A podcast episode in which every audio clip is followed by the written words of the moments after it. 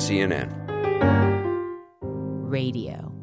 This is C N N Profiles, where we get to know people with the experience or insights that can impact our understanding of the world. I'm your host, Michael Schulder, and right now we're focused on the destruction caused by the storm called Sandy. And it's clear that it has become imperative to better prepare ourselves for the Sandys of the future. So we're reaching out to a woman whose life has been tied to the ocean since her childhood. She's an oceanographer. She is one of the eleven thousand or so year-round residents of the former whaling capital of the world, the island of Nantucket. Her name is Sarah Octay, and she runs a nature research center on Nantucket called the University of Massachusetts Field Station. Sarah, welcome to C N N Profiles. Thank you so much, Michael. Sarah, you work and live at the field station in Nantucket, which is about how many feet from the ocean's edge? We're, our buildings are right at the doorstep for Nantucket Harbor, so we're only about fifty feet away from the harbor and uh, maybe twenty-five feet from the salt marsh. Sandy passed right through Nantucket, but you were protected from the ocean by a barrier, and it wasn't made of concrete. It was not bags of sand. Tell us about the barrier that protected you from Sandy's storm surge. Our major protection at the field station is a barrier beach with a very large salt marsh called Folger's Marsh, which is seventeen acres in size. And so that little barrier beach and that salt marsh absorbs the brunt of Sandy's waves. So describe for us who are not scientists or oceanographers, what is a salt marsh exactly? Well, a salt marsh is an area that is inundated by the ocean or by harbor every day. It is a coastal flatlands, mudflats, basically where several types of plants, salt marsh plants, which are tolerant of salt water, establish themselves, and they grow into this very thickly rooted, deeply rooted, muddy uh, patch of plants um, that can absorb energy and uh, absorb flood waters and um, form a lot of very important functions.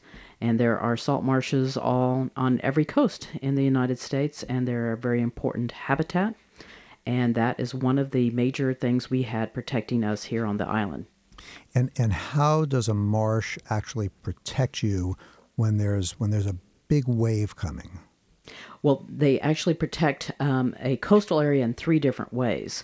One way is when a wave approaches a salt marsh, it actually buffers that wave or acts as a speed bump so that the storm surge and the wave can't come as far inland.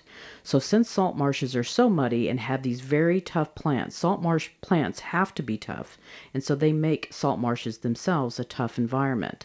So that absorbs the wave physically. When a wave breaks upon a salt marsh, it's breaking upon this muddy, thick, peaty soil with these very tough plants that physically absorb the energy.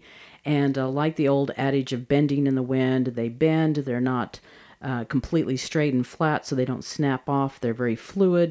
Uh, you can definitely see that when you look across at a salt marsh and see the uh, waves breaking across it like um, waves traveling through a wheat field. It's the same kind of movement. Um, salt marshes also absorb floodwater, so they uh, act as a sponge and can absorb up to a one-acre wetland or uh, marsh can absorb up to a million gallons of water. But put, put, put, that, put that in perspective for me, because I, I can't yeah. picture a million gallons of water, and sometimes I can't even picture an acre. So you've got one acre. Uh, how much water was coming in during this storm that would have needed to be absorbed?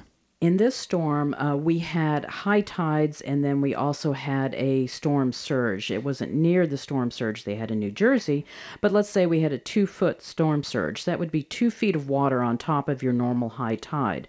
An acre of salt marsh or wetlands can absorb about three acre feet versus of water, so it can absorb about three feet of water above each acre. So um, three times the water of the, the volume of the salt marsh. So they can absorb uh, a significant amount. It makes the difference between a storm surge moving inland in, in New Orleans or in New Jersey. Let's say that storm surge would be absorbed within the first two or three hundred yards of salt marsh. If that salt marsh didn't exist, that storm surge could go in several hundred feet, if not a half a mile. Okay. So it absorbed quite a bit of water. Okay, so the, the, the sort of defining image of this whole storm has really been that coastline of New Jersey, uh, where you just see how inundated the shore became. Uh, were there any salt marshes up and down that New Jersey coast uh, from the pictures there's you've quite seen? A, there's quite a few, and I, I should look at more pictures, but whenever you're driving along um, the New Jersey, New York uh, Parkway and driving along the coast, you're going to see tons and tons of salt marsh that are still there in the industrial part of New Jersey and in all of these different embayments there for the New York, New Jersey estuary system. And there are um, hundreds, if not, um, there might even be thousands of acres of salt marsh that are still there that haven't been built upon. So why did and New Jersey get flooded so badly? There are areas where there aren't salt marsh, where they've been basically for years and years, the United States has removed salt marshes by filling them in and building upon them. Some of our greatest cities, whether they're Boston, uh, Washington, D C, um, several of our other southern cities, New Orleans, um, Houston, have been built on salt marshes. Boston's a great example where they filled in a large salt marsh and uh, basically cut down areas and uh, filled it in and, and built on it, and then you know, years later, we complain about mosquitoes, but about half of the salt marshes in the U S have been destroyed over the last one hundred or two hundred years. Um, mosquito ditching back in the late nineteen twenties and early thirties as a W P A project also drained and destroyed a lot of salt marshes. All right, so so if we take the areas in New Jersey that did not have the salt marshes protecting them and, and, and receive some of the worst flooding, mm-hmm. Can you restore salt marshes without tearing down the buildings that have been put on them? Well, what some cities are doing, um, and, and usually you do have to give that salt marsh back to the, the ocean side, to the shoreline. Uh, salt marshes need to be right along the shore. Um, some areas are doing something called managed realignment, which is um, basically moving a hard surface like a bulkhead or a seawall or those buildings further back and letting those salt marshes reestablish. Uh, salt marshes need to reestablish in a mud flat that basically is dry during the day and then wet during the day. It has to change from a, a watery area and have a tidal influence. So you couldn't build a salt marsh in ten feet of water, nor could you build a salt marsh ten feet above sea level. It has to be right there in that bordering uh, area. But a lot of communities are actually rebuilding and restoring those salt marshes in the areas where we removed them. So, and so, but as far and, as, and so looking at areas like Hoboken and some other places and just, you know, uh, just all along the coast of New Jersey, how much, you know, I remember you were talking about the acreage of salt marshes. How many feet would you need now as a buffer if you were to say, okay, the only way we're going to survive future storms like this, and we know they're going to come, is to move some of our buildings back, which uh, that's that's a huge expense to start with, and we're going to give us that salt marsh buffer. I mean, is that the answer? And if so, how many feet of buffer do we need? That's a good question. Um, it might be easier to bring in mud in front of some of those areas and basically fill it in and rebuild the f- mud flats in front of those buildings instead of picking up the buildings. But you would want at least a three hundred foot buffer, if not ideally probably an eighth of a mile. You know, you'd want a fair amount of salt marsh. You can't just have twenty feet of salt marsh and that's going to absorb the brunt of a, you know, Godzilla-like storm. You're going to need to have some amount of room to absorb that water and that sea level rise. So, you know. So so, so there are two issues here. There, there are places that are going to be vulnerable for a long time unless a fortune is spent creating these new buffers. There are probably also a lot of coastal areas that developers are looking at now where potential, where, where people who may potentially live there need to get this information, right? I mean, they need exactly. to know yep. that, okay, if I'm going to buy a home, it better be X feet from the water's edge, and exactly. there better be something in between that water's edge and my home, correct? Exactly. The the salt marshes also provide shoreline stabilization, and we saw that after Katrina. Uh, there's an area called Breton Sound that was hit just as hard as other parts of Louisiana. But if you look at that area now, it looks like this salt marsh, which is a true salt marsh, almost looks untouched.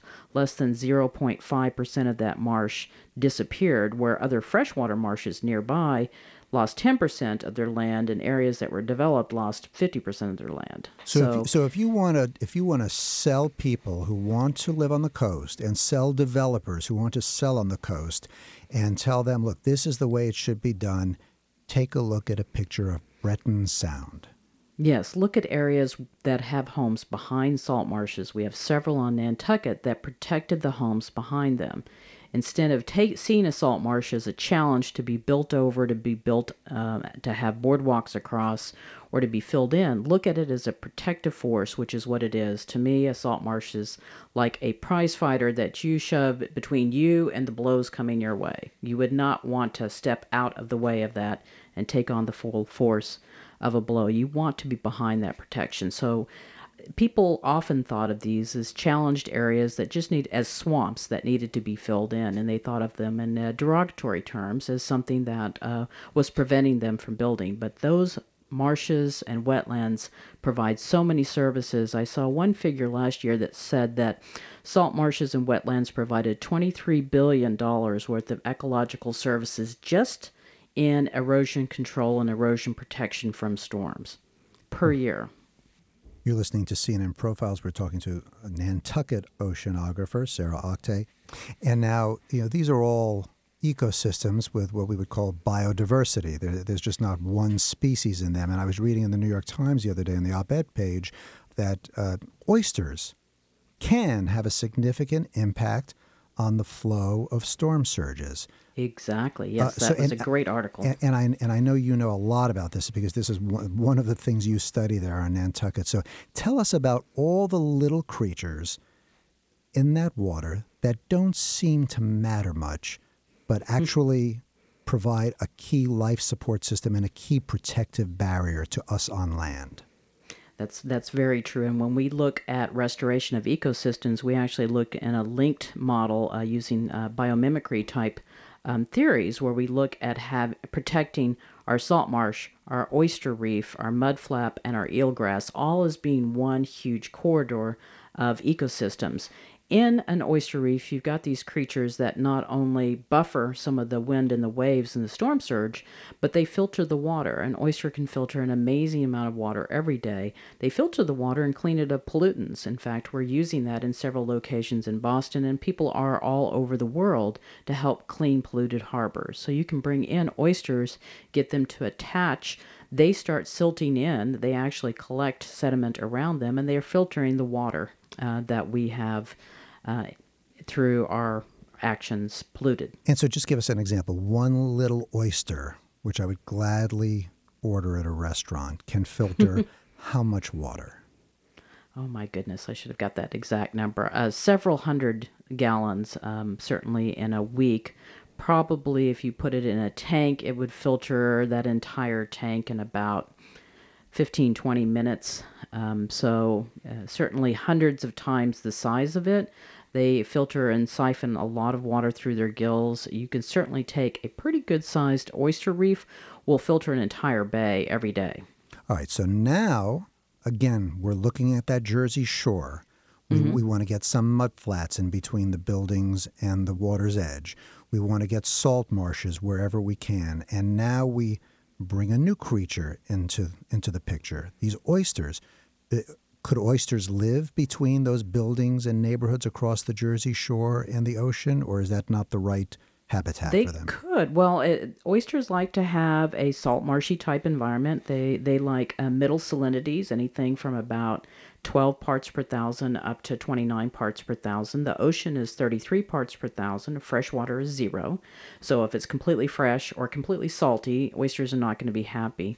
Uh, oyster reefs are a great first creature to bring in for restoration because they start cleaning up the water. We're starting to see in areas like Massachusetts that where we have water that has too much nutrients from fertilizer and septic systems, that the salt marshes are dying because they're getting polluted by all of this excess nitrate and phosphate. Can, so can, the oysters could help protect. It would be a protection system for a protection system, like be buying insurance for our salt marshes to bring in those oysters. So, so can can we can oysters reproduce quickly enough to get up to scale to protect large areas of coastal territory? They could, with our help. We would have to bring in, uh, we would be doing things called seeding clo- uh, cultures. We would actually set up, and the nice thing is we could use infrastructure that's already in these harbors, which are giant concrete balls, uh, big giant uh, leftover chunks of concrete. Oysters will settle out on almost anything that is solid, and so we have a lot of broken up infrastructure that would make very good oyster beds. And you'd have to give it a hand. You would have to give it a little head start, but uh, they're already doing that in Wellfleet, in Boston Harbor, in I think parts in New Bedford. I'm sure there are some situations in Long Island and in New York where they're looking at um, bringing in oysters to help um, create oyster reefs, and that's really going to buffer some of the waves and absorb some of the energy and also clean up the water, so it's a twofer. Should we be going on a campaign here to say, let's get the salt marshes back up along all the coastal areas, let's get the oysters in there, let's get whatever other biodiversity we need to protect our coastal areas from future storms? I mean, is there we something should. we should be doing, uh, you know, that is, that's not partisan, that's just, that just makes sense from nature's perspective, that will make our society more resilient to these to these storms that we're expected to experience? Yes, I th- um, to answer your question, we should be making uh, this a priority, and we are in Louisiana and Mississippi, and I think this is going to be a wake-up call to the East Coast states that a lot of these storms are going to be making it further up the coast and are going to be impacting the sea level areas. Now, you know, half of our population lives in a coastal county uh, bordering the water, and, and with sea level rise and with a combination of all of the um, impacts that we're going to see, it makes sense to use what nature's already given us, certainly not to to remove that, and to make it a priority to start rebuilding some of these salt marshes, to putting in oyster reefs, which are a win-win in many situations, both lowering pollution, providing economic uh, opportunities for, for coastal communities, and for buffering storms. Uh, there's all of these different methods that nature has given the planet to absorb all of this energy, all of which are cheaper and work better than highly engineered solutions. And um, I think it should be a priority for us. Um, many states are making it a priority and are starting to restore their salt marshes. A lot of people are doing what's called open marsh water management, where they're restoring salt marshes that have been degraded by things like mosquito ditching. And um, this can be a large priority for the United States as a whole by providing jobs, habitat, biodiversity, and using uh, the natural systems that have been in existence for millions of years and should be recoverable, instead of trying to out-engineer ourselves into some kind of temporary produ- you know, protection that doesn't work as well. I noticed you use the word energy a lot, absorbing energy, and I remember you once gave me a lesson in how a wave is made, and it and it's basically, it can be made by just a little wind blowing in the middle of the ocean over the water, and the energy builds and builds and builds and gets transferred over huge distances. I almost feel like we're talking about developing a martial art here to protect ourselves. And rather than meeting the, the energy of these storms head on, we want to absorb the energy. Is that right? That That is. And one of the... the things that I read today that really stuck in my mind was the fact that these waves breaking need a frictional drag, something to actually absorb that energy. And if there's more friction and more drag, then that energy is going to be absorbed much quicker. And something like a salt marsh provides that frictional drag, that absorption, and it's much better than just, you know, a solid block that maybe it would bounce off of. It's much better to absorb the energy, and this is related to things like martial arts and how you can actually take a blow, use that energy, and um, and survive it. Oceanographer and martial artist Sarah Octay from the island of Nantucket, thank you for joining us on C N N Profiles. Thank you so much. It was my pleasure. Remember, you can listen to C N N Profiles on cnn.com slash soundwaves or on the apps SoundCloud or Stitcher. You can also subscribe to us on iTunes. Just one request. If you like us, share us. That's C N N Profiles.